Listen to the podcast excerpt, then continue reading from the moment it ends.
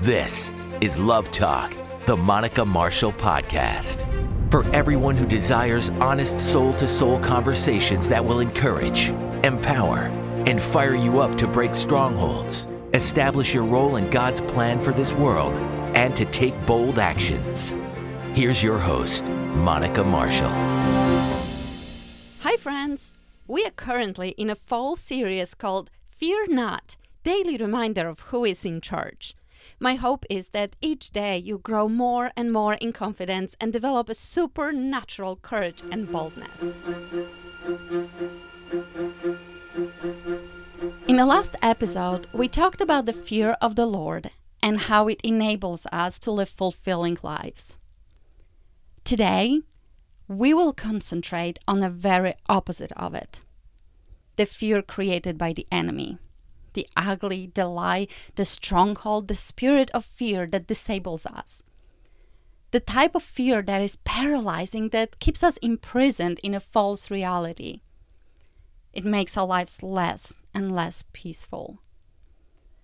The spirit of fear causes us to shrink, hide, and run away when we face opposition of any type of struggles. I dare to say that it creates an unhealthy fear towards the Lord and tricks us into believing that He is waiting for an opportunity to punish us in some way. In 2 Timothy 1 7, Paul, seeing Timothy discouraged to preach the gospel of Jesus Christ, spoke these words God has not given us the spirit of fear, but of power and of love and of a sound mind. God has not given us that spirit. In this verse, God identifies fear as a spirit and not just a mindset.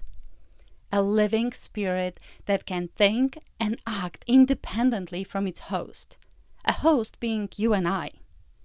It is able to penetrate our thoughts and control our attitude and behavior and it is able to dwell within hearts and minds and skew our beliefs. To easily illustrate how it operates, I want you to think of Tom and Jerry. Yes, Tom and Jerry, as in the Tom the Cat and Jerry the Mouse cartoon.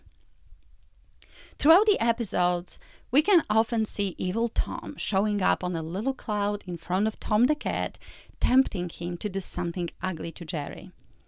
It's persistent, it's pesky, it's just there in his face. Spirit of fear is just like the evil Tom. It gets in front of us and poisons us with misinformation until we are fully confused and unable to think for ourselves. When this part of its job is done, it starts to intensify the confusion until we feel completely paralyzed.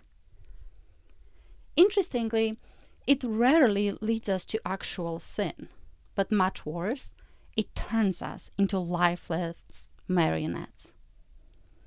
And we are no longer able to fulfill the destiny that God has for our lives.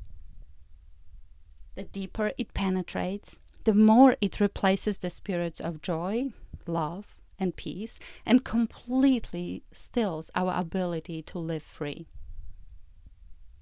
we find ourselves pondering on the ugliness of this world and want to run and hide from it instead of seeing ourselves as the ones who are empowered and equipped by our Lord to bring the light to it. The light that once shone so brightly vanishes. I believe that the enemy considers the spirit of fear one of its favorite weapons because of how easily we fall for its trickery and how settled the process of invasion is. Let's take control, for example. When the spirit of control tries to enter our lives, we notice it thanks to the ill feeling in our guts. We don't like being told what to do or feel boxed in. The spirit of fear acts in such delicate ways that we often don't notice its claws digging into us until it is in full effect. And then we are too afraid to get out of the cocoon it created for us. We are stuck. There is such a big contrast between those living in fear and those living free. So I wondered why. Given how subtle the attacks from the spirit of fear is, not everyone is fully controlled by it. And just like any spirit, it has to be first received. Which means, for those who live in fear, they open the door for it to enter their consciousness. While it accepts our often unconscious invitation, it starts projecting fearful thoughts and terrorizes us until we are fully surrendered to it. If the spirit of fear sneaked into your life, your door opening may have looked different than someone else's, but I can tell you that it definitely had something to do with a crack in your godly foundation. Fear of the Lord and complete immersion in faith cannot exist simultaneously with the spirit of fear. There had to be a crack. The toxicity and intensity of the spirit of fear can be only realized when we notice that the Lord gives us three other spirits to overthrow it. He has given us the spirits of power and of love and of a sound mind. It takes three godly spirits to knock down the spirit of fear. Let it sink in, my friend. Three to one. That's how powerful it is. The good news is that the spirits we need have been granted to us freely and as a base to protect ourselves and to close any and every door that may be cracked open in the slightest way. Having an understanding that it is, in fact, a spirit that we consciously or unconsciously accepted into our lives we need to know that we cannot be freed unless we are delivered from it. The great news is that we have been given an authority to get rid of any spirit that is not of the Lord.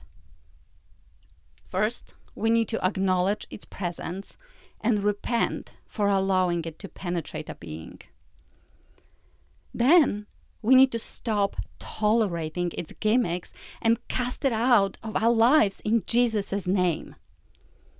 Spirit of fear may be tricky and strong, but we must remember that our Lord has an authority over and we can easily be freed.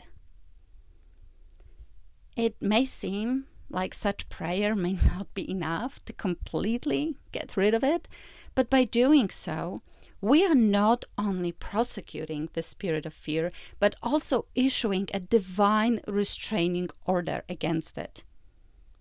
We win and by winning, we become free. It is very important that we learn how to distinguish the fear of the Lord and the positive impact it has on our lives from the paralyzing fear that steals our ability to perform our godly responsibilities. God has not given us the spirit of fear, but of power and of love and of a sound mind. There's a big difference, friends. I don't want you to live in fear. God does not want you to live in fear. Most likely, you do, and you don't even realize it. At times, we all do, because the enemy imprints the fear on us in such tiny ways that go unnoticed. So today, while you pray, I want you to ask the Lord where the spirit of fear is manifesting itself in your life. Break that bondage, friends. Without fear, you will be David going against Goliath. You will be a mighty warrior fighting for his kingdom. Without fear, you will not think twice about taking any action for the Lord. You will go for it. Without fear, you will be unstoppable. And that's the life God wants you to live. He wants you to be courageous and strong and bold, and He wants you to stand up with your shoulders back, chin high, and say, I'm going in, Lord. I am going in. That's what you were designed for. That's who you were meant to be a fearless warrior for the Lord.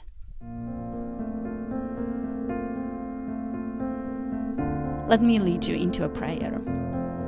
I will leave you with a few minutes of melody so you can have a soul to soul chat with the Father. Go to war against the spirit of fear. Those are the best prayers. Father, you are so good to us. You created us strong and beautiful and mighty. Father, you are the one who said, Do not fear anything because I am with you. I am with you. You do not have to fear. You, my sweet child, were made to fight. You were made to go into the darkest places and shine your light, and I promise to be there with you. Thank you for this promise, Father. Lord, I ask that any person that is listening today has a sweet moment with you where you show them where the spirit of fear is holding them back. Father, open their spiritual eyes to a lie of fear and allow them to wipe it, completely erase it from their spiritual DNA. Forgive them for opening the door of the spirit of fear and for tolerating it for so long. Give them strength and courage. Show them that you are standing there with them. Show them that your army of angels is surrounding them so they have nothing to fear. Lord, they are ready to raise their eyes to you and ask how the pesky fear is manifesting. Please show them. Please show them and teach them how they can free themselves. And while they are going through this excruciating process of breaking the lie, hold their hands. Let them rest their heads on your chest and hear your heartbeat.